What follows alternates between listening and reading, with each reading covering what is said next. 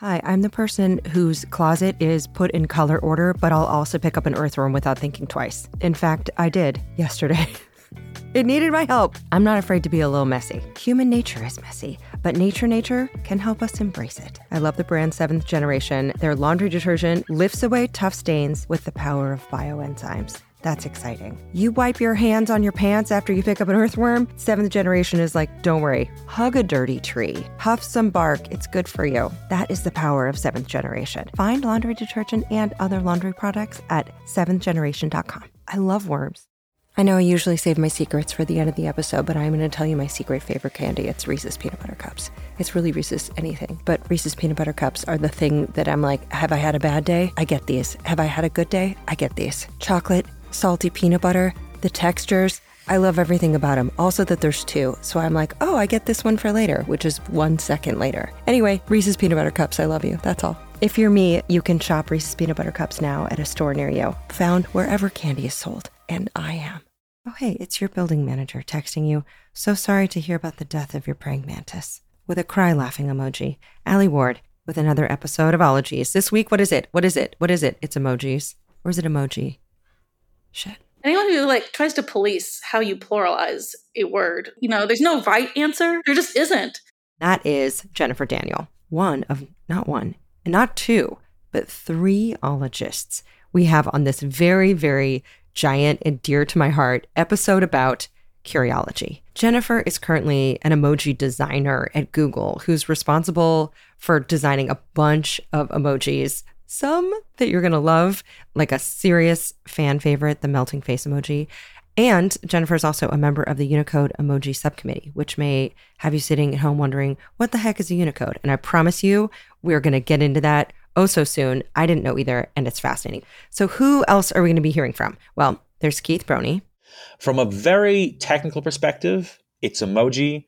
But if you look at how people are actually using the term, it's emojis.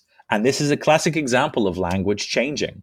If you want to be really, really technical, it's a, a Japanese term, and emoji, picture character, is both the singular and the plural. Keith is the current editor in chief of Emojipedia, who, after writing his dissertation on the use of emojis at University College London, became the world's first professional emoji translator and shares what I would perhaps describe as an academic perspective throughout what will be this big two parter on this daily part of our lives emoji. And finally, Jeremy Burge, who founded Emojipedia. That was me in 2013. I did. And until very recently, represented Emojipedia in the Unicode Technical Committee. We're going to get in the trenches of emojis, the real gritty, behind the scenes, backstage world of these beloved and mercurial little language cartoons. But first, we like to do a little thanks up top. Thank you to patrons who support us and let us make donations every week to charities of the ologist choosing. For as little as a buck a month, you can join patreon.com slash ologies and you make that possible. You also get to submit questions for our ologists. I may be saying your name on the show, but we also like like to read a review every week because, as you know, I read them all and then I pick one.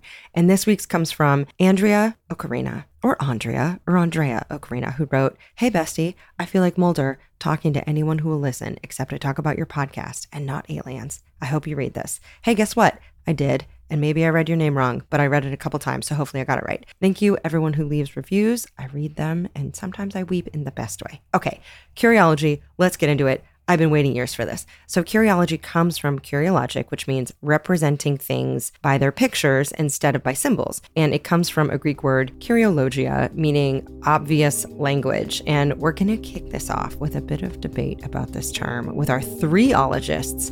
Let's get into it with curiologists Jennifer Daniel, Keith Broni, and who you'll hear from first, Jeremy Burge.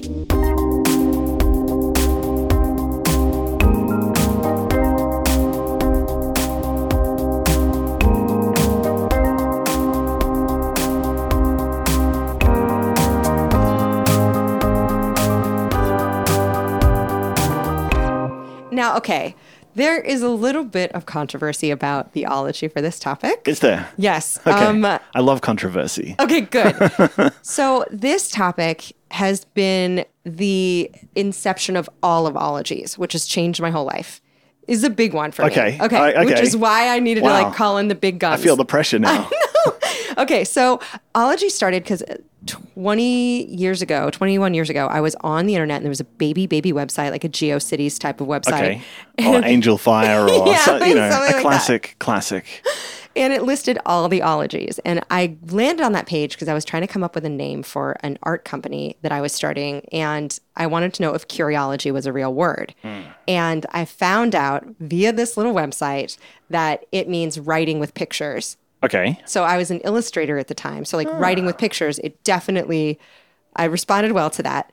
And so I called my company Curiology forever. But I in the back of my head I always had this list of ologies that I wanted to do something with, make a book or do, you know, it's sad. And so when it came time to do an emojis episode, I am of the belief that it is somewhat like writing with pictures because you're conveying something, but you're shaking your head a little. What do no, you think? No, What do no, no, think? no. I no, I do. I, I agree. you know, you know, the the first thing that often happens in any kind of discussion of emoji is some people feel like it's a language and a, a way of communicating, and it's not. But I think you're right. I'm not shaking my head. In fact, I think I meant to nod okay, because that's the the etymology of emoji. That's what the word emoji means is picture character in Mm-hmm. Japanese. So I think you, you couldn't be more accurate almost to the actual meaning.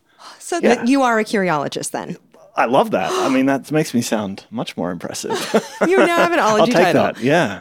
And how about our active Unicode board member and an emoji designer, Jennifer Daniel? Does she approve? A free dictionary is telling me the representation of things or sounds by means of their picture instead of symbols or words.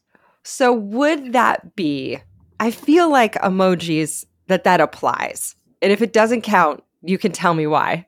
No, Curiology is great. Curiology is great. You know, when I think about emoji, I think historically they are firmly grounded in a visual space. Mm-hmm. But as we start to communicate outside of SMS text messaging, which is kind of a legacy of the past, it's not a purely visual form anymore. You know, it really is supplemental to gesture and intonation and body language and all of these things. But there isn't, without a doubt that emoji have a visual representation, in which case it would be perfectly suitable for Curiology. Okay, so far, two for two on Curiology, which delights me. But how about the current editor in chief of Emojipedia, professional emoji translator Keith Broni, who literally wrote his dissertation on the use of emojis? What's his take? In terms of being a curiologist, I mean, the emoji keyboard is not just a set of, you know, literal pictographic depictions of objects.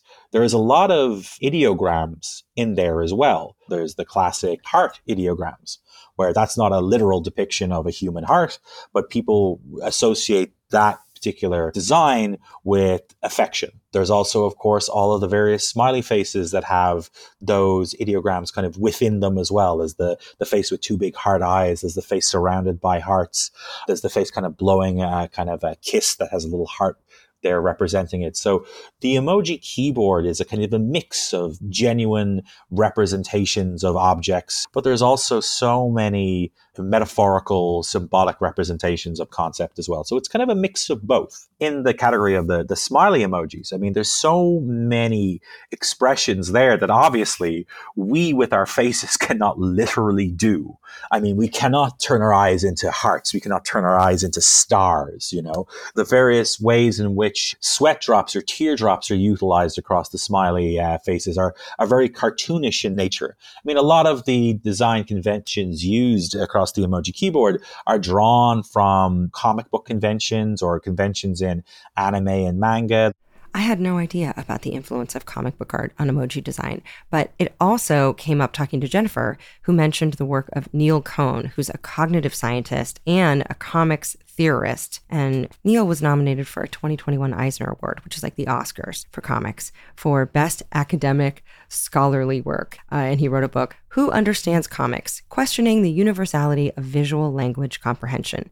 And that presents this theory that he has that drawings and sequential images are structured the same as language. So I don't know, maybe we can get him on the show sometime to discuss comics. I don't know what that would be. Maybe graphic narratology? Actually, scratch that. I just looked it up and people do use comicology to talk about this art. We're going to workshop it. Maybe a later date we'll have that episode. Anyway, take it away, Jennifer. He's amazing. For example, he collected a large number of manga and comic books. Ooh. And then all the faces that were in each one of these created a taxonomy of the different facial expressions and identified 69 unique expressions that all had very distinct meaning. Mm-hmm. So I took those 69 expressions and then said, okay, this one's represented in emoji, this one's represented in emoji, this one isn't. Oh, wow. Okay, this one is, this one's like similar enough. But then there was one that was like paperification because it's paper magazine, right? Mhm. Uh, when a character kind of wants to disappear, they kind of turn into paper and float away. Oh, wow. And so between that and this other convention, which was changing the opacity of a character to make them more transparent, we got dotted line face. So you're disappearing. And we got melty face. Wow. You are able to take these conventions and that's the thing is like you're you can never really make something new. I think that's a common misconception that you have to make something new, Mhm. but it's really something that's existed for a really, really long time. One time, Jarrett had this viral tweet about how most domestic partnerships are just urgently demanding that your partner look at your pet. Like, look at them, look at them, even though they're exactly the same as they always are. And I, this tweet continues to make the rounds for years. And I always think that some of the most resonant or successful bits of art or comedy or whatever aren't something that no one has ever seen before, but actually identifying something everyone's familiar with, but no one has really named or pointed out, at least not recently. That also seems to be what makes a successful new emoji as well. So the little tiny picture that you didn't know how much you needed. Anyway, back to talking to Keith about the question of curiology. I asked him if he thought it would be closer to the study of symbolic communication via semiotics. emojis kind of sit in this fascinating place because they are a part of our keyboards. So it is fair enough to say that there's a huge element of curiological work in kind of dealing with emojis. There's a lot of semiotics as well. There's a lot of linguistics. There's a lot of design thinking. Okay, I'm calling that three for three. I think that's a slam dunk. Now, some could argue that curiology is a more literal use of images as language, like with hieroglyphics. But until we start an Ix podcast, I'm standing by curiology. All right, let's get into the history of emojis with Jeremy. When did emojis start? So, you know what? So that one of the confusing bits about the early emoji history is just the fact that I guess a lot of us sit around, and I say us of I'm 38. So for reference, so when I grew mm-hmm. up, a popular messaging app was MSN Messenger in Australia. I know over here AOL Instant Messenger was popular, mm-hmm. and they had like smileys as well. And they- and people are often like, aren't they emojis too? And mm-hmm. they look very similar, but the reason that emoji became, I guess, universal, became on every platform, is that they existed in Japan, and the idea was you could insert them into regular text. You could you could have some normal text and put it alongside there. It didn't matter which SMS you were using, which platform, and that's sort of their origin story. And then the world expanded and we needed to be compatible with each other. So the rest of the world needed emoji support. Otherwise, we couldn't talk to our Japanese friends, and our Japanese friends would not be interested in mobile platforms from Apple and Google, which was their priority at the time.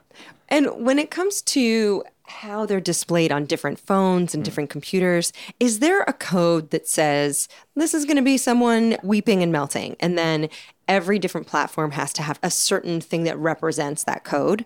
Yes, the origin of every emoji having a name is that in the early days, an emoji had a name and each platform could do what they want with that. You'd have an emoji that says smiling face and you go, easy.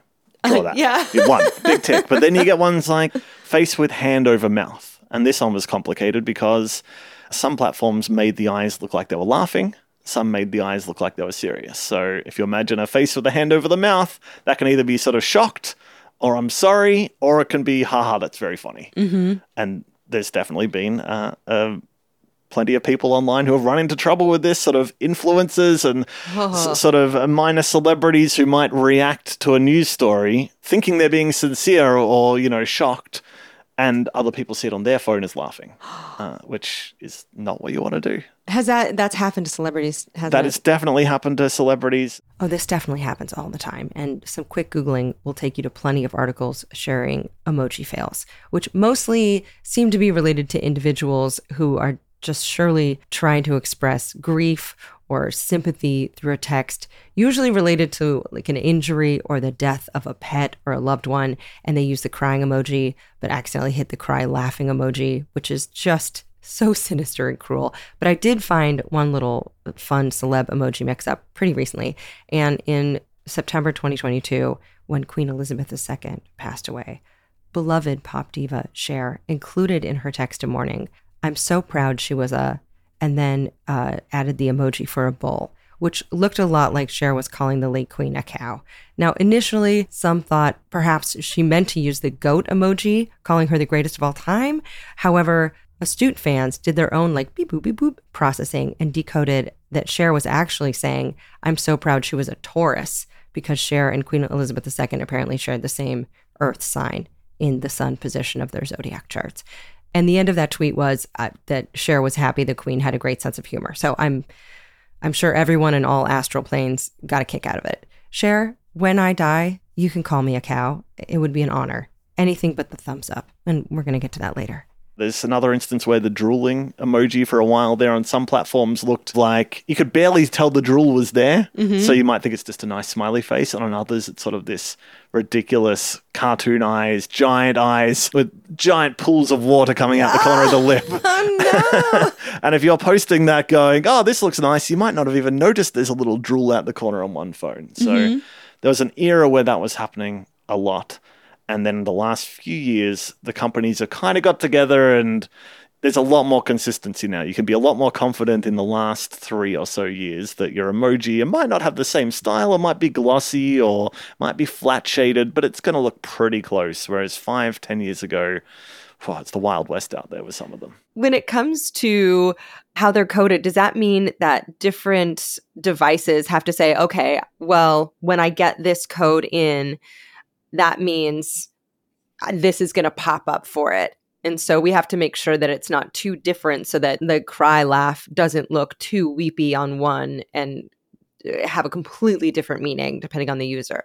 Yes. Yeah. And I think that was probably something that was less appreciated in the earlier days of emoji. It really felt like, okay, here are a bunch of code points, go off and design them. And like everyone went off and they were like, I just made the most beautiful cucumber. Like everyone went off and designed their own emoji. And what happened was the opposite of what Unicode wanted to happen, which is that you wanted to be able to send in any language what you intended to someone else. But if I was sending you a cucumber emoji for my Android device, and on your Apple device, it is a cucumber, but it's been cut up. Oh, yeah. Depending on the context of why I'm sending that cucumber, it can be completely different things. Yeah. And no one wants to be misunderstood. And right. so I think in recent years, there's been a real concerted effort to reconcile meaningful variances of interpretation. Mm-hmm. And the ones that were most egregious were probably the faces, because one, they're emotional. And so those are a lot harder, are like infinite prismatic emotions are hard to capture in one image. And we're also evolved to read micro expressions. So even something that's an eyebrow that's slightly less concave than another can be interpreted differently. Speaking of misunderstood emojis, I think it's safe to say that one of the most famously ambiguous emojis, we've all been there, it's the one with the two hands pressed together. Are they praying hands or is it a high five? Who's lying? And I'm praying for closure. I'm going to high five anyone who can give it to me. In this case, Keith, give us a hand. Actually, the folded hands emoji was never intended to be a high five emoji. Now, that's not to say that it has never been used as a high five emoji. But if you look at this emoji's earliest designs on some platforms, Take, for example, the Microsoft emoji set. It actually depicts what the original name of that emoji was, which was person with folded hands. And listeners can go to Emojipedia. They can go to the folded hands emoji page. They can go down to Microsoft and they can see all of the historic emoji designs. And what we will see from several years ago is a person with both of their hands folded, their, their face a bit solemn. A gesture associated, of course, with prayer or maybe namaste, or in certain countries like Japan, like uh, expressing thanks. Now, if you go to certain platforms and you enter in high five into an emoji search bar, it will suggest the folded hands emoji. Uh, which is one of the spaces where this possible interpretation has come from. But if you actually look at how people use this emoji, and it actually is one of the most popular across the world, high five is an incredibly niche use case. I will say this there is really no right and wrong way to use an emoji. Uh, it all comes down to whether or not the person at the other end of the message you're sending will be able to interpret the emoji correctly. So there you have it once and for all here on Ologies. Is the emoji praying hands or is it a high five? And the definitive answer is yes. So, okay. But let's get back to the early days the growth and the spread of emoji. When did it make the jump from Japan? Because I remember I didn't get an iPhone until like 2009 or something. And then I remember when my friend Micah sent me the first emoji I'd ever seen. I think it was like an arm flexing. And I was like, Where, how did you put the tiny picture in there? Good emoji, yeah. It's a great emoji. But when did it start to spread culturally? So around 2009 to 2012, you know, it was almost like a, it wasn't deliberate, but it almost had all the cues of a viral soft launch Mm-hmm. because they were sort of hidden at first. You had to download special apps. And for the first time, nearly any of us saw it was when we had our cool friend who'd send us an emoji and you'd be like, wow, I've got to get that. Mm-hmm. And that wasn't intentional at all. It just hadn't, hadn't finished making iOS compatible with Japan. So some people knew how to get to it, some people didn't.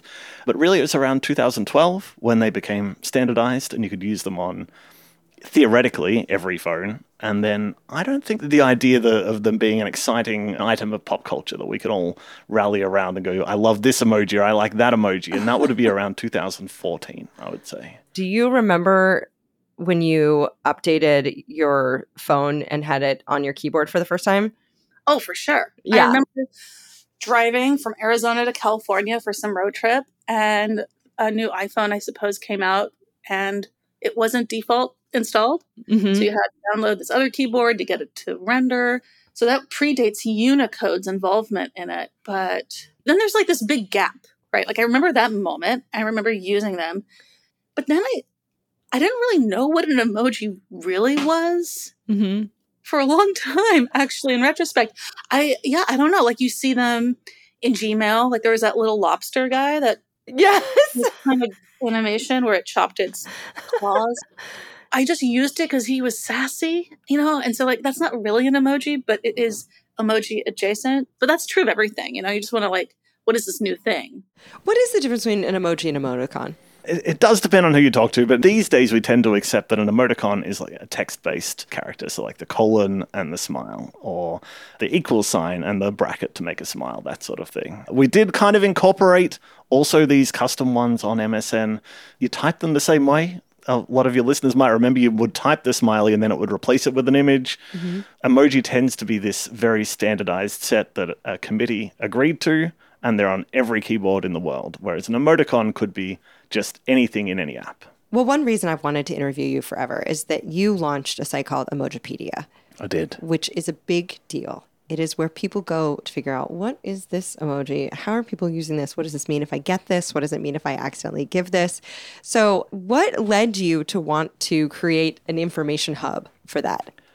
I did like emoticons and emojis, and we all had the thing where we're playing with them. And I've always quite liked technology and get the latest update and see what's in there. And it was exciting one year when no one really discussed this, but Apple, you got you updated your iPhone and there were new emojis there. And like most nerds do, you go to Google it, you go to have a look. This is around 2012. Mm-hmm. And there was just, I don't know, no one was talking about it.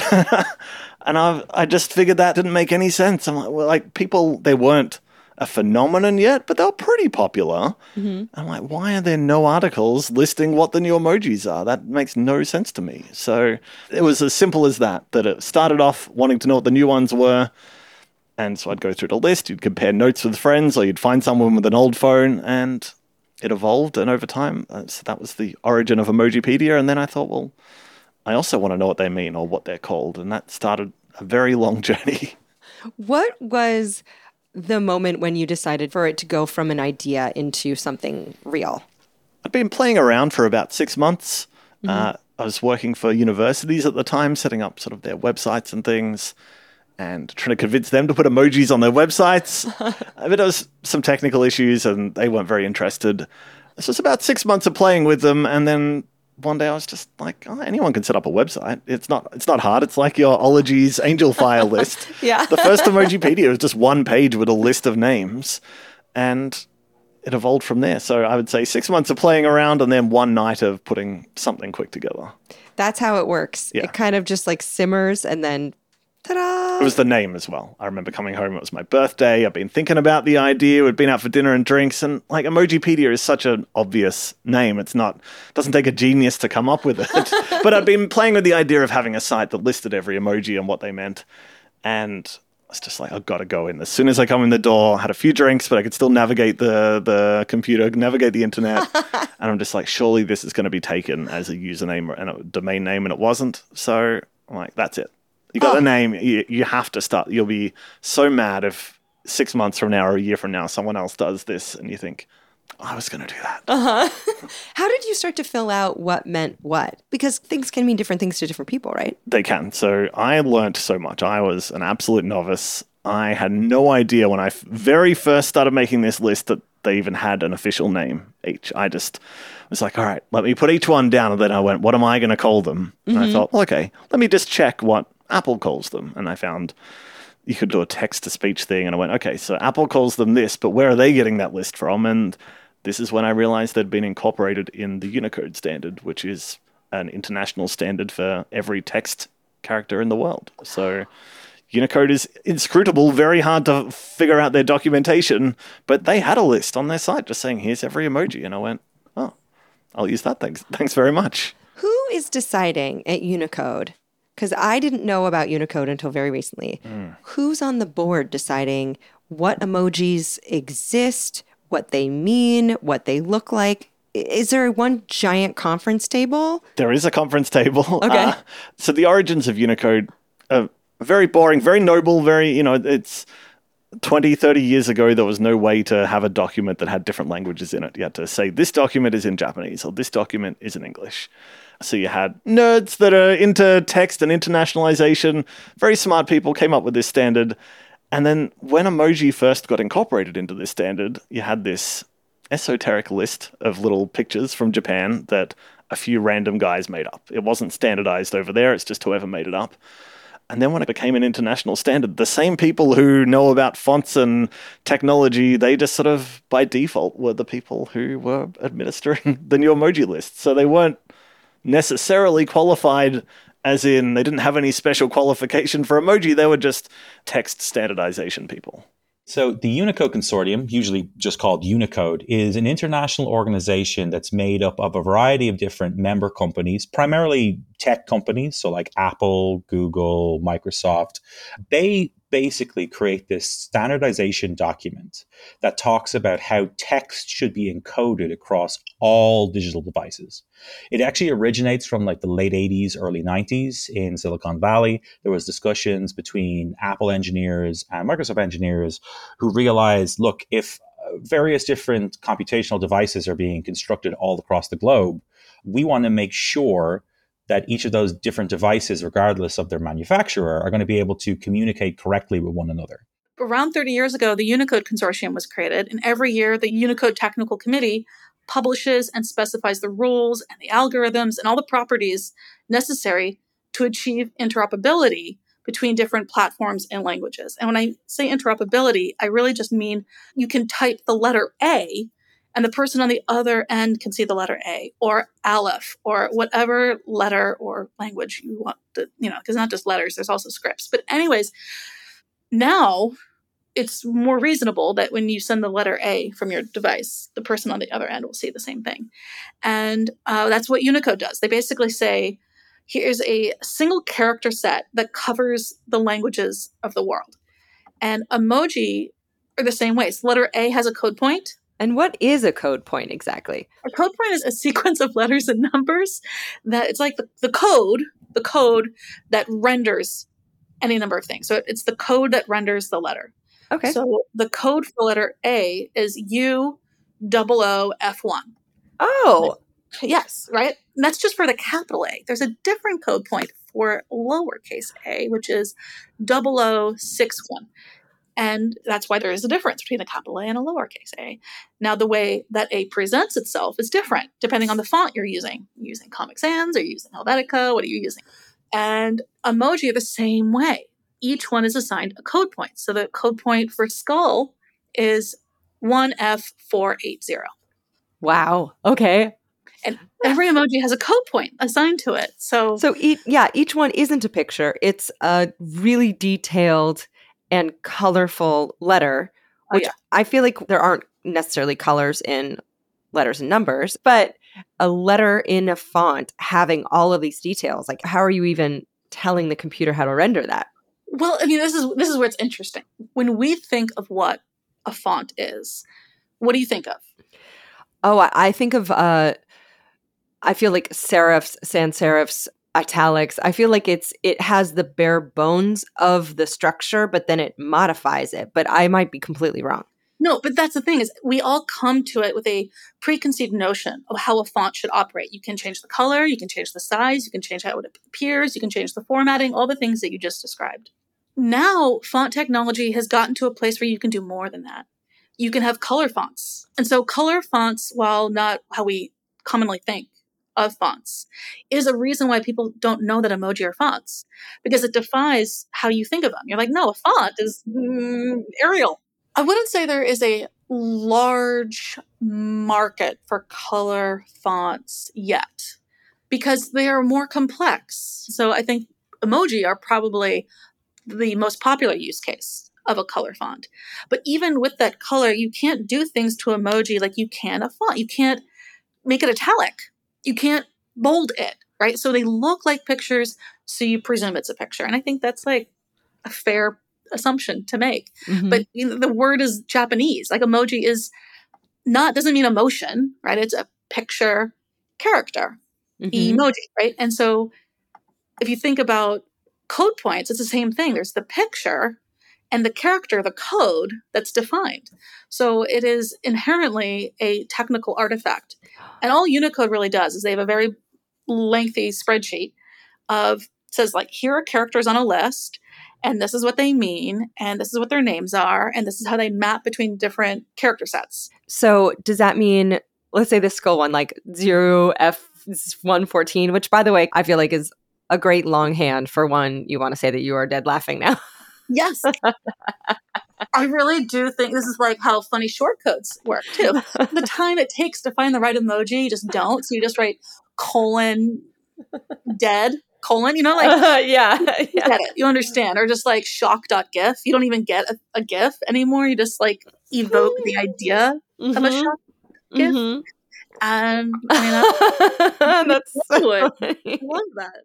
Okay, so Unicode does all this cataloging of emojis internally for tech, but how about cataloging them for the public at large who's using them and misusing them? How did all the internal work of Unicode get out there for folks just kind of casually tippy tapping on pocket computers, us woozy little cows like you and me? Let's bop back to Jeremy and talk about the growth of Emojipedia. Did people take notice of Emojipedia and you? Did people start saying like, "Hey, what are you working on? Let's show you what we've got coming up." Or when did you start to become an authority in the field? Emojipedia kind of blew up overnight in a small way that because we st- started publishing lists of upcoming emojis, which I thought was interesting.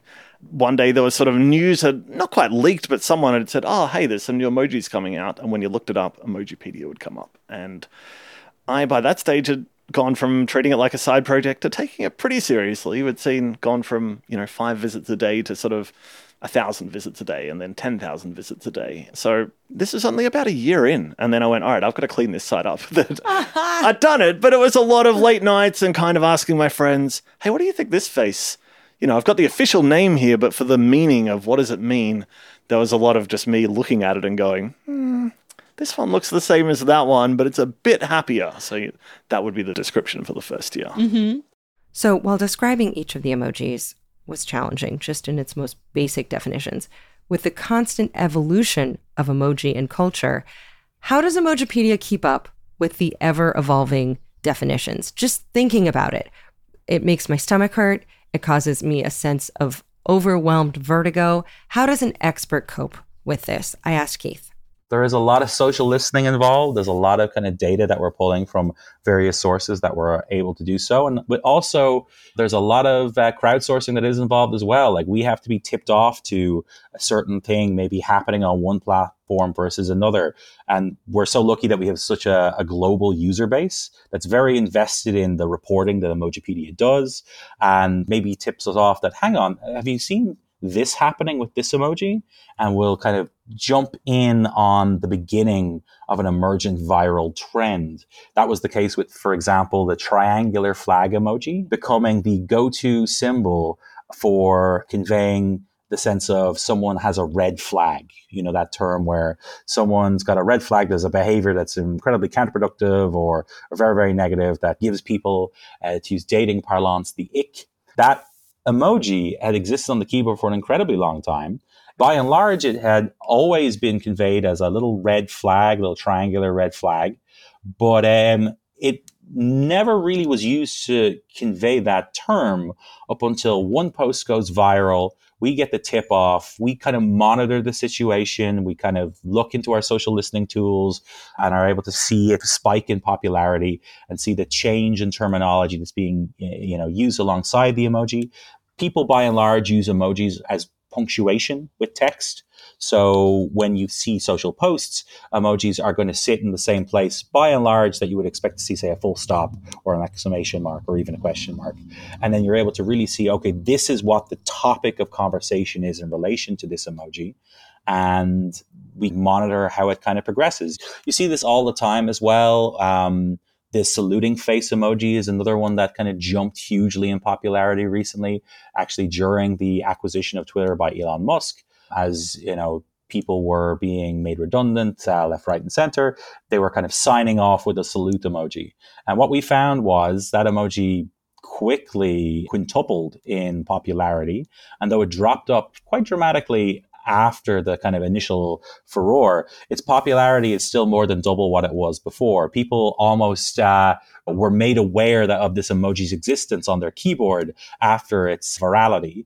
And now it became part of their more broad emoji lexicon. Okay, so quick aside just because this made me think about an emoji, which once I became aware of it, I started using all the time. And it's this little 8 bit goblin dancing thing, and it looks kind of like a purple space invader. And Emojipedia told me that it's actually known as Alien Monster. I started using it years ago with my friend Micah, basically as a way of just rating how much I do or very often do not have my shit together. Like I'll say, I'm at like three out of five goblins today. I'm hanging on. I'm not doing that bad. And I know we all have secret meaning ones, but the alien monster, it's one of my favorites. It's just pixelated chaos. But what about Jeremy as the founder of Emojipedia? What's his little favorite? What's his little darling? Which emoji do you use the most? I get bored of the same okay. emoji. So I like a new one. Mm-hmm. Um, the melting face has been excellent in recent years. One of the oh. best new additions, I think. what What do you the, like about it? The melting face. I just like any that are conflicting, which defeats the purpose in some ways. Yeah. Every confusing one are my favorite ones that add some ambiguity in there. And the melting face is smiling, but it's melting away. I just I like that. I, I think it adds some realism. It's like talking in the real world. Just a plain smiley is just nah, mm-hmm. boring. What about the skull for dying laughing? Do you enjoy that juxtaposition of meaning and, and image? I I like that it exists. Mm-hmm. I first these things happen when I was running Emojipedia. I think that we saw this skull come out of nowhere. That Apple one day released a list of they're trying to show off some privacy feature, and they showed off their top ten emojis used in iMessage. And this is a good year or two before I'd seen mainstream use of the skull. It must have been happening. Uh-huh. It was uh-huh. in the top ten, and I had to go, "What is going on? Why are people using this?" And Clearly, it was happening in younger communities, and now it's very widespread. I can't use it myself. I feel like it belongs to the next generation. I don't think I can sincerely put the skull. What about you? Can you can you I skull can, emoji for laugh? I can do a skull emoji for laugh, but only when it's also very flat faced. Like I'm dying laughing. Also, I do want to die from this. Mm. So it has to have a double meaning, okay. and I and I would only use it in very very intimate context. Probably, I wouldn't just like text a colleague or you know what I mean? Yeah, colleagues get the top five generic ones: the Right. laugh, cry, the smile, the thumbs up. Right. Hmm, I think that's about it. That's it. Yeah. I, I feel like I use the anguish face a little too much, and I, I feel like, like, the anguish face. It has a lot of emotion on one face. so much. And I feel like if you had to mine my personal data to see like how my mental health is going at certain points, you would be like, she's Yeah. using the anguish face a lot. Like she must be on deadline. We all use the same ones, the same two tears of joy and heart Mm-hmm. by a large margin. Like one in five emojis shared is the tears of joy. Really? Oh, yeah. And then the red heart for obvious reasons. And then Mm-hmm. there's a long drop off. Mm-hmm. we saw a huge jump in usage over the last number of years in the loudly crying face, the emoji with these two kind of waterfall esque tears running down its face, which was initially created to convey genuine sadness, like absolute despondency, abject melancholy. But because of how incredibly over the top its design is, younger generations in particular began to co opt it as oh my god i'm so overwhelmed which can also be you know used to say i'm so overwhelmed because of how hilarious this is or how cringe inducing it is it's actually quite diverse and of course uh, one thing that we've certainly seen occur in the emoji keyboard as things have evolved over the years is a, a kind of a much uh, wider embrace of the ironic use of emojis millennials and older generations by and large tend to use them in a more earnest fashion or stick more closely to their intended meanings. So if they wanted, for example, convey a sense of kind of awkwardness, they would opt for the emojis that uh, have been kind of created to encapsulate that sensation. So the classic kind of upside down face, or more recently, the melting face emoji. But more and more, we're seeing reports of younger generations kind of got a lot more playful when it comes to the emojis they're opting for to convey kind of a sense of awkwardness. There's a lot more kind of sardonic emoji use. We've seen reports of people using the the cowboy hat emoji, for example, to convey a sense of awkwardness because it's just so absurdly happy. And it kind of could convey in a certain context just an awkward okay i've just got to go along with this even though i don't feel it's appropriate for how i'm feeling at this moment in time because i'm sitting here big goofy smile on my face cowboy hat on again metaphorically speaking just having to kind of go along with this bizarre situation i'm finding myself in Okay, so we're going to get back into how these new uses of emoji began and how Emojipedia keeps track of them all. But first, every week we donate to a charity of the ologist's choosing, and this week it's going to none other than Unicode. So the Unicode Consortium, it kind of sounds like an evil corporate empire, but surprise, it's cool as hell and it's a nonprofit. So Unicode is a 501c3 nonprofit. It was founded in 1988 and it involves hundreds of professionals, so many volunteers, and language experts who are helping create and manage standards for software that's deployed on more than 20 billion devices around the globe. And it's uniting us in language and giving greater access to expression for so many people. So thank you, Unicode, for allowing us to text a drooling face emoji to an ex at 1.54 a.m. and at least be understood, if not well received. And also thank you to patrons and sponsors of Ologies who make those donations possible. This episode is brought to you by Merrick Pet Care. And y'all know I have a little dog named Gremmy, which is short for Gremlin. And y'all helped me name her. And there's nothing that we like more than seeing her happy, which means tasty dog foods. And Merrick has been crafting high quality dog food for over 30 years. They were founded in Hereford, Texas, but Grammy doesn't care about that. She cares about smushing her face in it and then licking the bowl. And I don't blame her because they use real ingredients and home style recipes like real Texas beef and sweet potato or Grammy's pot pie. Grammy's like, Grammy's pot pie. Get away from it. It's mine. I also like that on the bag they show what's in it, and they always use deboned meat, fish, or poultry as the number one ingredient. And I think Grammy appreciates that. So check out Merrick online or in your local pet store and look for their new packaging with real ingredients shown on the bag and inside it. Yum, yum, yum, yum, yum. Oh, KiwiCo. We love you. Kids love you. Parents love you. Uncle Allie's love you. Here's the deal. So, whether you're staying at home or you're heading out on some summer explorations, KiwiCo is inviting kids, also kids at heart, that's you, to enjoy their first ever summer adventure series. So, kids from two years old to teens can receive six hands on science and art project kits over six weeks. They have something for everyone, they have different topics for each age, whether your kid wants to explore space or learn about dinosaurs. And I've heard from my parental friends that summer can be a little challenging to keep the kiddos busy. KiwiCo's like, we did the legwork for you. And the Summer Adventure Series is this personalized experience with super fun activities like a bottle rocket kit where kids can build an actual bottle rocket. And you can either receive all of your summer adventure crates at once or weekly for six weeks. I think it's so amazing that they have different crates for different ages, everything from the great outdoors that has like giant bubbles or a window garden to a trebuchet kit for ages 9 to 14, an entrepreneur where you can do textured clay projects. If you have kids, if you know kids, keep them occupied and learning and having fun this summer with KiwiCo. And you can get 20% off your summer adventure series at kiwico.com slash ologies summer. That's 20% off your summer adventure at K-I-W-I-C-O dot com slash ologies summer. Oh, have fun. Oh, it's heating up. It's time to say um, bye now to your jackets and your sweaters and your tights and get reacquainted with shorts and tees, breezy things. Can I point you to the direction of Quince? What I love about Quince, you can build a lineup of timeless pieces. They keep you looking effortlessly chic year after year without spending a fortune. They have premium European linen dresses, blouses, and shorts. They start at $30. They have washable silk tops. And I love that all Quince items are priced 50 to 80% less than similar brands because they partner directly with top factories. They cut out the cost of the middleman and then they pass the savings on to you. So whether you need a sundress you can wear to a picnic or you need some good t-shirts or tanks that feel nice on your skin and are well made, head over to Quince. I love them so much I put them on my body. That's what clothes are for. Get warm weather ready with Quince. Go to quince.com slash ologies for free shipping on your order and 365 day returns. That's Q-U-I-N-C-E dot com slash ologies to get free shipping and 365 day returns. Q-U-I-N-C-E dot com slash ologies.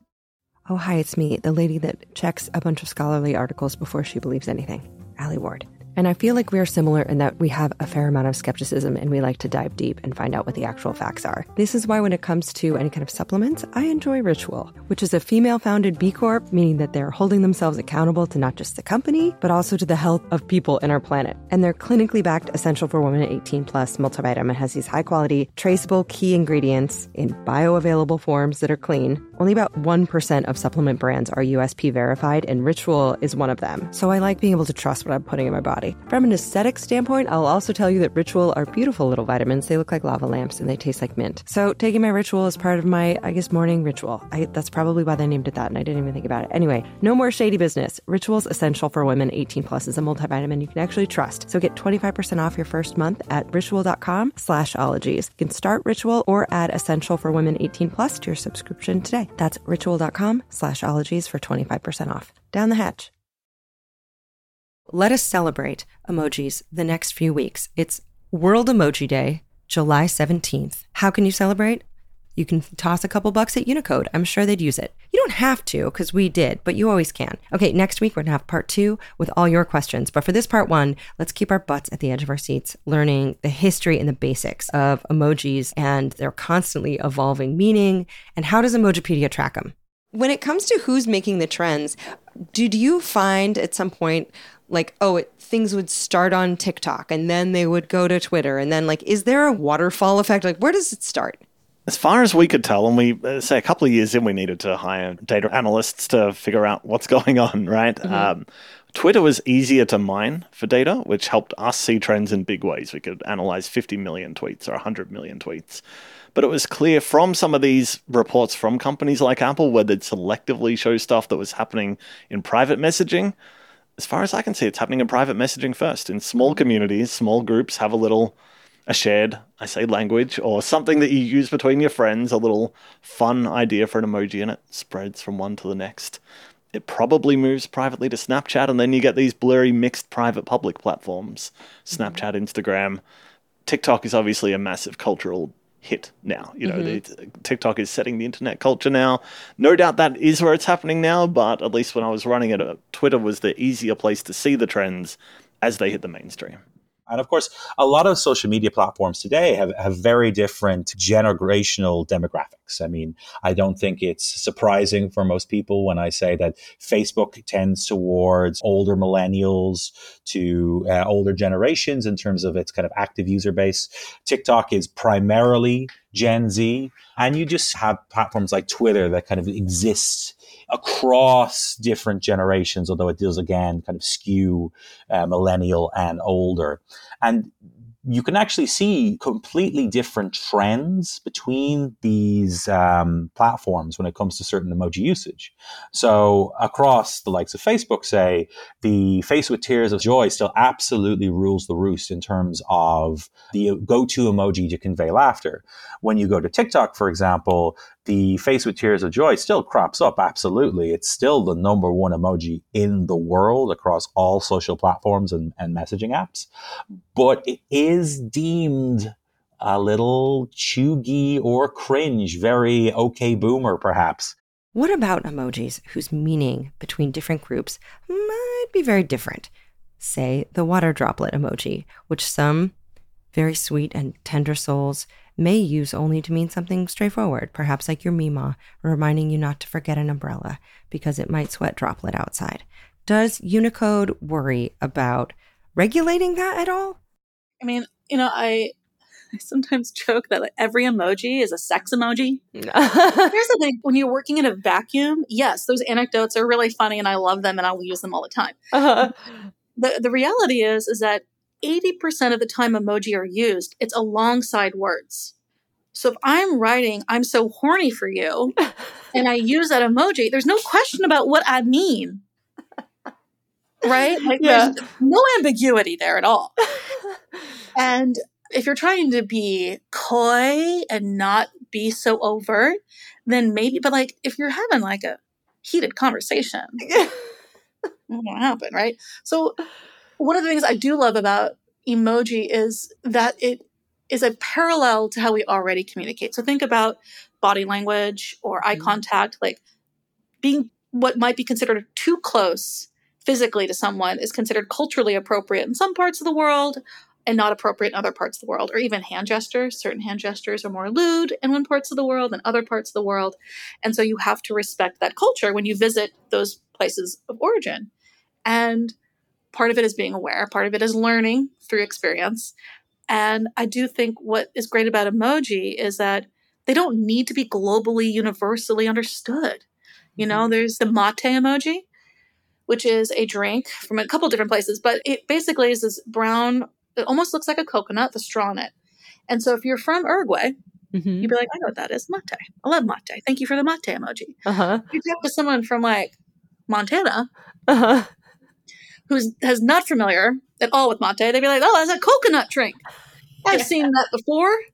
You know, you know how to use it. They'd be like, "I'm going on a tropical vacation." Yeah, you know, and that doesn't mean they used it wrong. It's like they used it and it was effective to communicate what they needed to say to the person they were talking to. Yeah. And this is just like the Tower of Babel all over again. Platforms like Twitter, where you have a global audience, it's really important to understand who your audience is. Yeah. Versus like shit talking a girlfriend. Yeah. Uh, it can mean anything. I mean, I use paw prints instead of a heart to indicate oh. my love. Just like pet names that we have for our loved ones, people use emoji in, in very personal ways.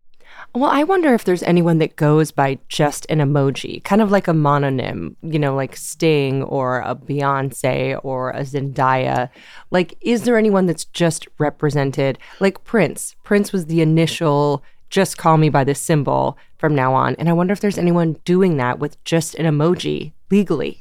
Well, certainly we're seeing a lot of folks try to use emojis as a kind of unique sign off or fandoms, you know, representing their kind of topic of interest with specific emojis. I mean, you mentioned Beyonce there. The bee emoji is very synonymous with emoji because of the Beyhive. And the purple heart emoji, for example, is uh, used hugely by fans of the K pop band BTS. So there is certain emojis that are associated with certain kind of performers, celebrities. Now, that's not to say that emoji is definitively theirs, of course. The emoji keyboard is there to be utilized by all of us in whatever way we, we fancy. And it ultimately comes down to whether or not the receiver of a message we've crafted with a particular emoji will have interpreted as the way we've intended it to be interpreted or not. And that also like comes down to whether or not that person is within the same quote unquote in group as me. Like, are we both members of the BTS fandom? And will that other person know when I use a particular emoji that I'm referring to this member over that member? And that all comes down to, you know, insider knowledge based on the community we're a part of. But that also scales up to a variety of different cultural instances. And in fact, if you explore the emoji keyboard, there's a huge host of emojis that are there that represent certain attributes uh, and certain aspects of Japanese culture coming from their Japanese origins that many people in the Western world would look at and have no idea what this kind of concept is there eh, to represent. Um, and that means that they may just not get used. It also may mean that they'll kind of be picked up and viewed with a new meaning in a certain context because the meaning for that group of people at the moment is not particularly explicit. And then you see these kind of divergences across different cultural demographics or geographical demographics in terms of how certain emojis are being used to convey different concepts. But there's also, you know, emojis in there food, the animals that, yes, are associated with a very definitive thing in the world, but emotionally speaking, can be co-opted to mean a different thing amongst a kind of different group of people. And this can be between a couple. There's an excellent academic paper called why pizza emoji means i love you from several years ago it talks about how couples will repurpose certain emojis between each other to kind of convey new information. It can scale up to friend groups with their group chats where they all have shared experiences, they're friends, they're hanging out, and a certain thing happens to one member of the friend group, and there's a perfect emoji there in the keyboard to be used to represent that silly or amusing situation. And that emoji becomes a shorthand to reference that situation, or it can kind of scale up again to other different demographic groups where you're seeing emoji be used to represent this concept for this demographic group. You can see so many uh, different colorful emojis be used in combination with one another to represent sexual identity or represent sports teams, things of this kind, and say, well, I'm going to use the you know blue and white heart emoji beside each other to represent my my local sports team, or you know the light blue heart emoji and the pink heart emoji to represent transgender identity. These are things that people can look to the emoji keyboard to communicate. They can get very, very playful with them in there. But, you know, ultimately, the beauty of an emoji and the utility of an emoji is in the eye of the beholder. And just because experts and designers are more than happy with emoji definitions being so fluid and alive, it doesn't mean that people aren't out there trying to define them exactly as possible and assign them one singular, definitive, forever meaning for their own self serving purposes. And those people are lawyers. The number of uh, defense attorneys that came to me over the years that. are you serious? because uh, their argument it was so funny how it was always the same. I never actually got called into court because they never liked what I had to say oh, because. No. What they'd ostensibly want me to say is that whichever emoji their defendant put at the end of their message meant that they were kidding. They'd normally say something horrific or something, some implication of any kind, and they go, "Oh, but there was a wink at the end, Your Honor." So, no. so clearly, the wink means I mean the opposite of of this horrific message. Mm-hmm. Uh, I didn't really mean I wanted to do whatever I was going to say that I was going to do, and obviously, I can't say in good faith that's what they meant. I mean, clearly. I'd have to say they probably didn't mean that, but at the very least, I'd say, well, there's no one right or wrong answer but they would pull up maybe a line from Emojipedia and go, well, this emoji you've said here says may imply joking or laughter. And you go, yeah, it might. It might not. In this mm-hmm. context, it doesn't, but it might. So there's been other court cases where Emojipedia gets brought up was one with Geoffrey Rush, a defamation case a few years ago where Emojipedia was sort of brought up to the judge and they were debating whether it's reputable or not to say, here's a reputable website, Your Honor, and here's, you know, the, the emoji that my client used and, you know, this is reputable. And then the other side saying, no, it's, is it reputable? And uh, yeah, it's, that's the thing. People want a finite answer. What does this emoji mean? And there just isn't. It's like human expression. It can mean lots of things. Have you ever had to go up on the witness stand? No, No. it was always the defense that wanted me, and they do this little thing, which I've never been in a position to want this, but where they do a pre little interview, they talk to you, they pay you for your time for an hour, and they basically find different ways to ask you. This means that we're kidding, right? And then obviously an hour later of me going, no, no, I mean, I would, I'd have to say that it it's context dependent. And do you want me to comment on this message? No, no, no, just in general, this emoji, what does it mean? And I go, well, it means three different things. It could mean happy, it could mean joking, it could mean curious. And uh, so, funnily enough, I never got the call back from any of these Yeah. people. They're like, we won't be needing your services after all. That's almost word for word what they would say, or you just would hear nothing. Thank you for your time. Uh, please send us an invoice for your hours. Would they just send you an upside down smiley face. Yeah. what does that mean to you, by the way? Upside down is one of the clearest as sarcasm. It's found its place on the internet as one of the few that most people mean sarcasm, or at the very least, ah, I'm not feeling it. I'm feeling a little bit up in my head today, or some kind of things aren't right. You know, it's it's upset in some way, but sarcasm is the closest word to describe it. And thankfully, that one is mostly used in that way. I don't think there's as much confusion on that as, say, the wink or the smile. What about ones that are so passe, that are so, how do they say, cheugy? Cheugy. Cheugy. Cheugy. what about, what's the most just, what's the most embarrassing emoji? I mean, it's got to be the laughing, crying. Yeah, Right. I yeah. mean, both.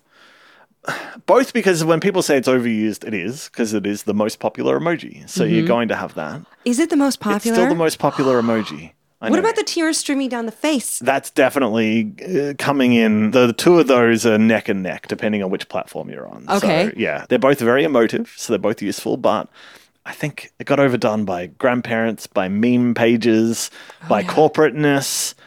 And I get it. It's very clear. I'm laughing at this. It's a ha ha emoji, but it's just, you see it so much. It's hard to use. It's hard to use now. Do you think things start in personal chats? Maybe they go to Snapchat and then they go to Slack to die? Yeah, corporate, anything that makes you feel like you're at work has to die in your personal life. Yeah. That's so sad. But what about the emoji that have gone so far past popular usage that not even corporate uses them anymore? Or worse, maybe no one ever started using them. What about the least popular emoji? And who invited it to the party? back several years ago, it was revealed that on Twitter, the uh, aerial tramway emoji was the least used emoji of the entire emoji keyboard on the platform. And that actually drove users to use the aerial tramway emoji to try and up its usage across the board and remove it from being relegated as the uh, the last place emoji in the world. I'm going to quote the uh, current head of the Unicode emoji subcommittee, Jennifer Daniel. They've said uh, that there's so many emojis in the emoji keyboard that you know don't get a lot of love. Maybe because they shouldn't have been turned into emojis in the first place. The emoji keyboard's a, a bit of a quote unquote junk drawer. But when you see one of those emojis, like for example the chair emoji crop up, it's just a case of like, oh wow, someone's really exploring the options there. And in fact, the chair emoji was uh, not too long ago the subject of a bit of a viral trend on TikTok where one influencer declared that they were going to use the chair emoji as a symbol for laughter. And it caught on for maybe 24, 48 hours. So you'd see a lot of chair emojis in uh, TikTok comments. And of course, that was incredibly confusing. And it was just a case of this influencer's following decided this would, this would be a funny way to repurpose an emoji in a really kind of humorous and uh, confusing manner. Now, that didn't sustain itself because, of course, it was based on a joke as opposed to actual utility. But even those kind of emojis, like the chair, you could kind of even go like the sewing needle. There's so many different emojis that are out there that are just not getting a lot of love. But when they kind of crop up, I never really groan. I'm just like, oh, cool. Someone's really, really diving in deep there. Let's talk thumbs up. Why is it so passive aggressive? Why does a thumbs up get a thumbs down? My feeling is the reason why people think it's passive aggressive is because the person using it is passive aggressive, right? And Yeah. who uses thumbs up? I mean, it's a lot of boomers, right? Mm-hmm. And their conventions are more formalized and maybe they're being more passive aggressive than your friends. And so it's associated with that. But you can use thumbs up. You can be a cool dude You can use sunglasses face and the thumbs up be the Fonz. Like that's a super cool way of using it. It's like anything else. It's just you use things with intention and feeling and authenticity. And if it's not authentic, people can tell. They're just like, good job on that report, thumbs up. And you're just like, well, Mhm. you too. Like, you know? And so that is probably indicative of larger communication breakdowns than the thumbs up. Ah, that's a great answer. What do you think is the most underused emoji? What's the one that you're like, this one even exists? I mean, there's some rubbish symbols at the end of the list, obviously.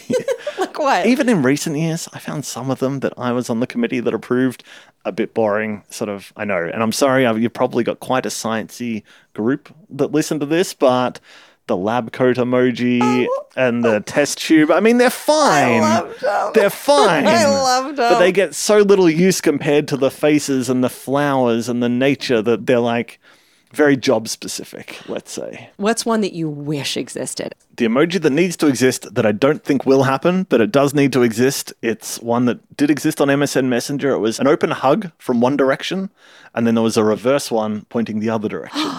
So someone sends you something sad or good news, anything, you can send them the open hug, and they can send you the reverse of it to hug you back. oh, that's so reciprocal, and I love it. and uh, that needs to exist instead. There's a boring hug of two silhouetted people hugging, and that is very corporate and doesn't make anyone feel warm and fuzzy. Some platforms make it look better than others. Google's one's a bit clearer than Apple's, but that was one of these issues of the the gender and the skin tones that if you had every man, woman, non-binary person with five different skin tones, you'd have Yeah. suddenly had hundreds of hug emojis that are tiny still. Just a quick aside, just a heads up that we're going to cover this topic of diversity in emojis and representation and the purposes of emojis, say, versus avatars, and a lot more in part two when we return with y'all's questions. Oh, it's so good. It's so nuanced and interesting. So come back next week for that and a whole bunch more. Okay. Sorry to interrupt. We're back in. Whereas back in the day, one benefit all these early platforms had, they were so small, you couldn't really tell. The hug emoji on MSN Messenger, you couldn't tell if it was a man or a woman. They were, they were just little pixels, right? You had no idea. So uh, you could make yourself that person. How lucky were we that there was a germ emoji that actually was a coronavirus? That was that was exceptionally lucky. Apple's design was the more popular of all of them. I think a few of them looked a bit different early on, but yeah, what incredible timing that became. That was briefly the the top emoji being used. Just like you want to talk about this new thing, it takes over the world, and you've literally just approved an emoji for it. There was also a huge jump in use of the, of course, face with medical mask emoji, which had actually existed on the emoji keyboard since the very beginning. It was actually one of the emojis that was there from some of the early sets created in Japan in the uh, late 1990s, early 2000s. Another popular COVID emoji, the syringe and vaccinations. Do you remember though when the syringe used to have drops of red coming out the top? Who got to decide when the syringe stopped being a tiny blood fountain? Were you on the board when they decided to make the syringe not have blood gushing out of it? Well, because the committee doesn't decide what they look like, mm-hmm. there's this weird dance that all the companies are at the meetings. Apple's there, Google's there, you know, Twitter's there. They all have their own designs, but the committee doesn't really say here's what it should look like. It goes back to probably when Apple changed the gun from looking like a real weapon into a water pistol, and they did that without consulting anybody. Ah. Uh, and fine, I don't have any. I'm not. Uh, I have no pro gun stance. Uh, it didn't bother me being the gun on the keyboard. I think Apple thought they were doing a good thing. I think they thought, great, we will be a responsible company. There's a gun problem in America. We will remove the gun and we'll redesign it, make it look like a water gun or a water pistol. And that was complicated because it meant that other phones did not do the same thing. So I could send a toy gun to you and you could see it on your phone and see a weapon. Oh, So there's a practical issue. Uh, and then there's also just the other companies probably feeling a bit cheesed off, like, why's Apple over here like making it tough on us now? We didn't do anything. We stuck with the status quo. And now they've given us an issue. Now we have to change ours or not change ours. Like we're meeting together. Why don't we agree on these things? So mm-hmm. the syringe, the same sort of thing. I don't think the committee ever officially decided, but maybe there might have been a bit more collaboration behind the scenes. Maybe a little bit more just, hey, we're thinking of maybe we might bump the, the blood out of this, and someone else go, yeah, me, we might, we might too. So I think it's a bit more like that, a bit of wink nudge, and see what happens. See what the big players do, and if you're a smaller tech company, you don't have much choice. Were there any of those meetings where people were just fighting? Sometimes me. Really? No, I mean they're very cordial. Everyone's everyone are, are tech professionals. In more recent years, has been a more diverse group of people, sort of linguists or lexicographers, people that bring non-tech backgrounds, which is very helpful. Uh, no, it never it never got emotive in the sense, but you know, sometimes you're just saying no to an emoji. You know, you're saying no to an emoji, and sometimes I would think some of the boring ones. I don't think I necessarily made a stand against the lab coat or the test tube, but Okay. but nonetheless, some of the boring ones I'd be more likely to say, I just I think it's fine, but is this the priority? And sometimes you go, you do it in meeting ease, you know, you go around in circles and you you bring it back and it gets retabled next month or next week. There's no uh, there's no fisticuffs at the board.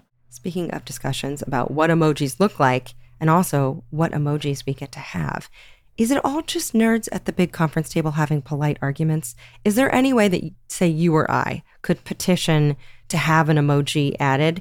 I mean, what if I, and a lot of people maybe, need a I'm showing up to your barbecue in the leggings I slept in. Hope that's cool emoji or something that connotes, hey, I hope you had a good time hanging out last night. I'm texting you after the hang to make sure that you also thought it was a good hang. How can we get one of those emojis?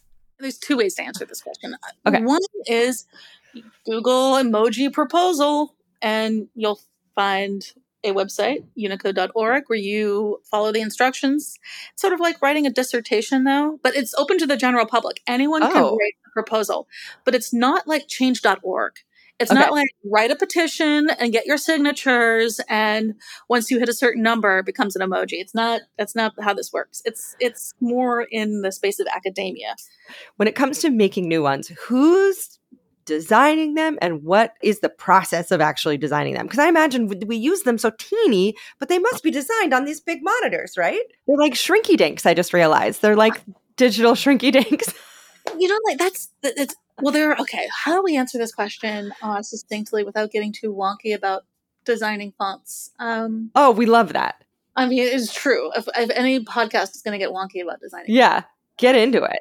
so anyone can design an emoji right? Just like anyone can design a font. In terms of the process of designing an emoji i mean they're all so different. Everything from the seemingly inconsequential like what side eye the tear should be on versus how melted should the melty face be or what direction should the teapot face or what color should that bucket emoji be? Uh-huh. there are so many different considerations. And so phoenix Okay. new Phoenix emoji coming out.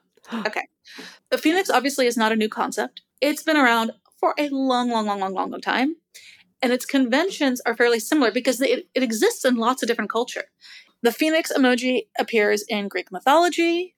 It has a representation in Asian culture. And it means all different kinds of things. Obviously, it can mean rebirth, but it also can mean love. It can mean nobility. It can mean a number of different things depending on its roots. It has roots in Egyptian culture and Slavic culture and Turkic culture. And so the phoenix had global representation because it could be found in a number of different cultures around the world and throughout history.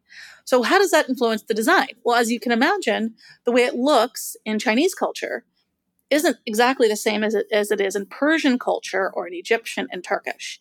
And so, how do you design a phoenix that can represent all of those different cultures?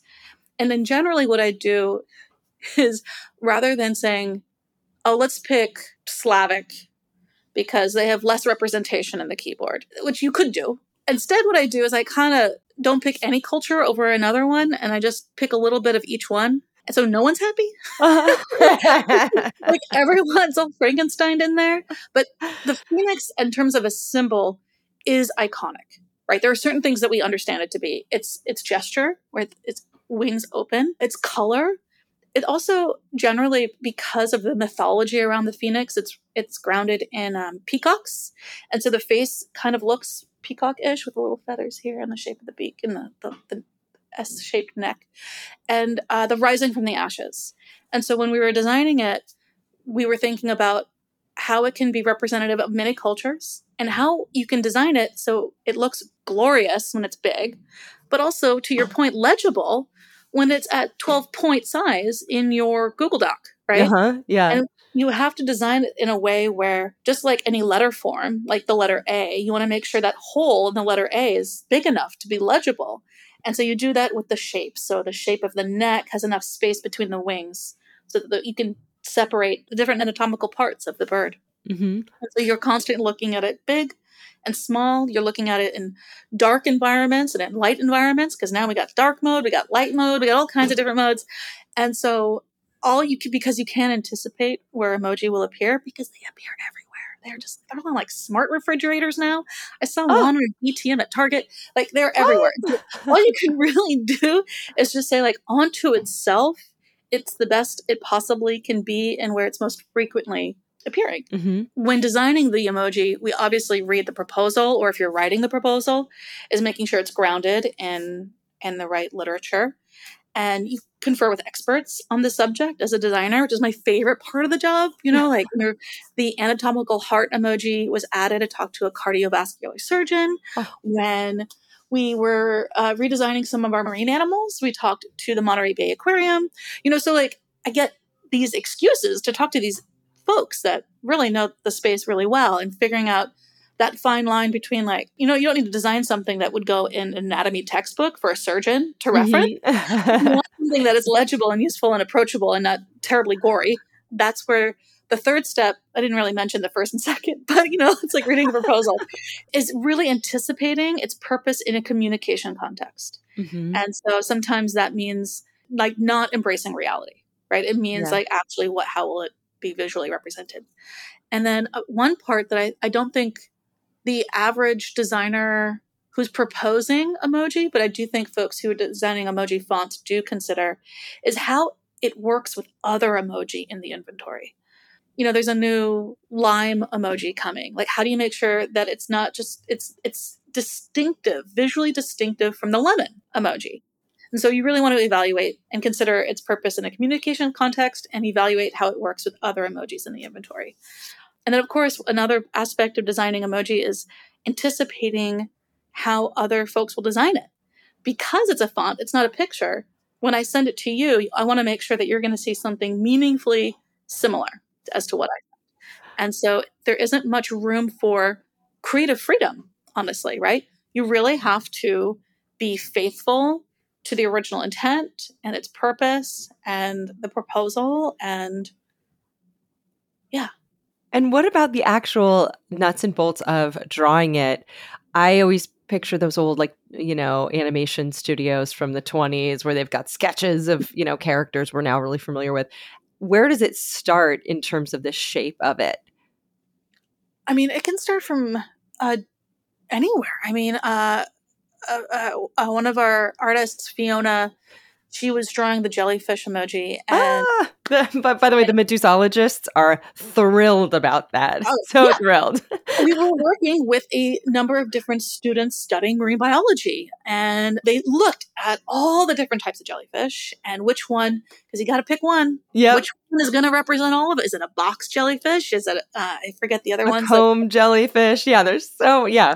war, you know, what do you Mhm. got here, right? So you really go into cartoon land and you pick something that is sort of this idea of a jellyfish rather Mhm. than a literal jellyfish. Anyways, she did a number of sketches around different types, different colors, different ways it could swim. And at the end of the day, you know, you, you go with something that feels it is emblematic and iconic. And I mean, the software is not the most interesting, you know, Procreate and Illustrator, but then that's just the first part. You have to make a font out of it. And then there's all kinds of font software as well. Do you remember a controversy with the squid? No. Okay. oh, va- vaguely, but re- re- refresh me. Is there anything? It had a butt on its face. And the ah. person who pointed that out Yes. was a friend of mine who I met because I interviewed her for the Teuthology episode. Of and course. she was one of the ones that was like, Excuse me, I'm a squid expert. And that squid has a butt on its face. Yes, I do recall this now. And this sort of thing happens. And often it was then me often going to companies like Apple or Google and saying, hey, someone's brought this up. Someone named Sarah McAnulty. what are you going to do about it? And often you wouldn't hear back necessarily, but you may you may get a heads up when it gets updated to go. Oh, by the way, you might want to check or not. You know, in the end, we just got to the point where we just checked every update religiously, so it didn't matter. You know, at Emojipedia, a new Apple update would come out or Google or anything, and we would download it and check side by side because maybe they released one and they didn't want to tell you about it. Mm-hmm. You know, maybe it was a bit on the down low. The bagel people didn't like the uh, the dry bagel with no cream cheese that Apple tried to release. I get that. Uh, they briefly tried to make the peach less luscious. It was how dare, and people got mad. So yeah, how dare. Yeah, those how are dare. fun discussions. Uh, when you're working with Unicode, when there's a discussion about what's coming up next, are there any emoji that are on the chopping block. Like no one uses the fire hydrant. Like get it out of here. Anything like that that you have had to stand up for an emoji or or say, uh uh-uh, uh no, not that one. I mean, I, I, try to kind of host conversations about mm-hmm. it. So to give people space to explore and ask questions, some of it rhetorical, some of it grounded in actual evidence. And I try not to step in unless there there needs to be something that is fact fact based or mm-hmm. clarifying or a follow up question of some sort and to hold ourselves accountable to our own guidelines right like if we're starting to have a discussion about something that seems to undermine a previous one or contradict something then try to bring that up and, and, and, and make sure that's surfaced and appropriately addressed. Because once you add an emoji, you can never remove it, right? They're permanent. They're permanent. So there's no room for experimentation, right? It is, it is in the Unicode standard. It is a code point, and they never remove the code point once it's added. Wow. Can I ask you some questions from listeners? Yes. Love a listener question. Uh, okay, Power good. to the people. We have so many good ones. It is boggling. So ask smart people colorful questions. Get ready to celebrate World Emoji Day on July 17th. Get pumped about it. We'll have another episode with all of your questions next week. Feel free to share this to anyone who has so many boggling emoji questions. It's part of our everyday life. I want to thank the guests who came on. We've linked all of their socials in the show notes. Thank you, Keith, Jeremy, Jennifer. We'll hear more from them next week. We are at Ologies on Twitter and Instagram. I'm at Alie Ward with just one L on both. Also on TikTok at Alie underscore Ologies. Thank you to everyone talking about us on Reddit. Thanks to everyone who shares the show with friends. Thanks also to people at patreon.com slash ologies who contribute to the show. You can also contribute your questions and hear what episodes we have coming up soon. Ologies merch can be found at ologiesmerch.com. Thank you, Susan Hale, for managing that and so, so much more. Thank you, Erin Talbert for adminning the Ologies Podcast Facebook group. Emily White of The Wordery makes our professional transcripts, and you can find that and bleeped episodes up at alieward.com slash ologies dash extras. Also, we have Smologies available at alieward.com slash smologies. They're linked in the show notes. Those are shorter, kid-friendly episodes you can listen to in a classroom or with your Mima. Smologies is worked on by Zeke Rodriguez Thomas and Mercedes Maitland, as well as Jarrett Sleeper of Mind Jam Media. Kelly R. Dwyer works on alieward.com. Noel Dilworth does our scheduling. Additional editing was done by Mark David Christensen. Mercedes Maitland and Jarrett Sleeper took the lead as lead editors on this and did an amazing job especially since I've been traveling the last few weeks. Love you all to bits. Also, Laurel McCall did additional research for this. So, big thanks to them for so much heavy lifting on such a big episode. We'll be back next week with part two. Nick Thorburn wrote and performed the theme music. And if you stick around to the end of the episode, I'll tell you a secret. And this week's secret is that I was just going to open my phone to tell you what my most used emoji is. And I realized that my phone is dead. It's only two in the afternoon. Why is my phone dead already? So I'm I'm at like four goblins, but that's fine. You're just gonna have to wait until next week to find out. Also, when I was on Catalina Island last week teaching those climate scientists about SciComm, who are lovely, I, I missed a spot on my face, on my upper forehead to hairline where I did not use enough sunscreen snorkeling, and now it is peeling. And so let this be a note to cut bangs, texture crush, we're all gonna die. And also, bangs do offer sun protectant. So don't, let's not forget that. But you do whatever you like. That's the whole point. Do whatever you like. Okay. Texture crush, if you want. Ask them what their favorite emoji is. Okay, bye bye.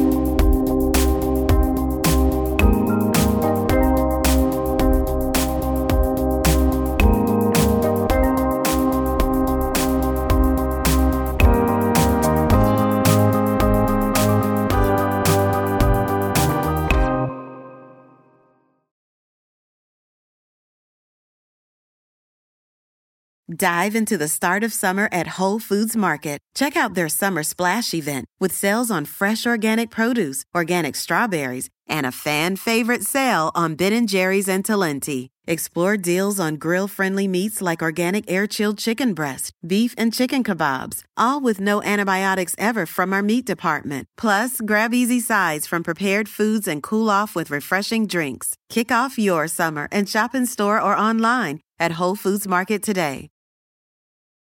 When you need mealtime inspiration, it's worth shopping Kroger, where you'll find over 30,000 mouthwatering choices that excite your inner foodie. And no matter what tasty choice you make, you'll enjoy our everyday low prices, plus extra ways to save, like digital coupons worth over $600 each week. You can also save up to $1 off per gallon at the pump with fuel points. More savings and more inspiring flavors make shopping Kroger worth it every time. Kroger, fresh for everyone. Fuel restrictions apply.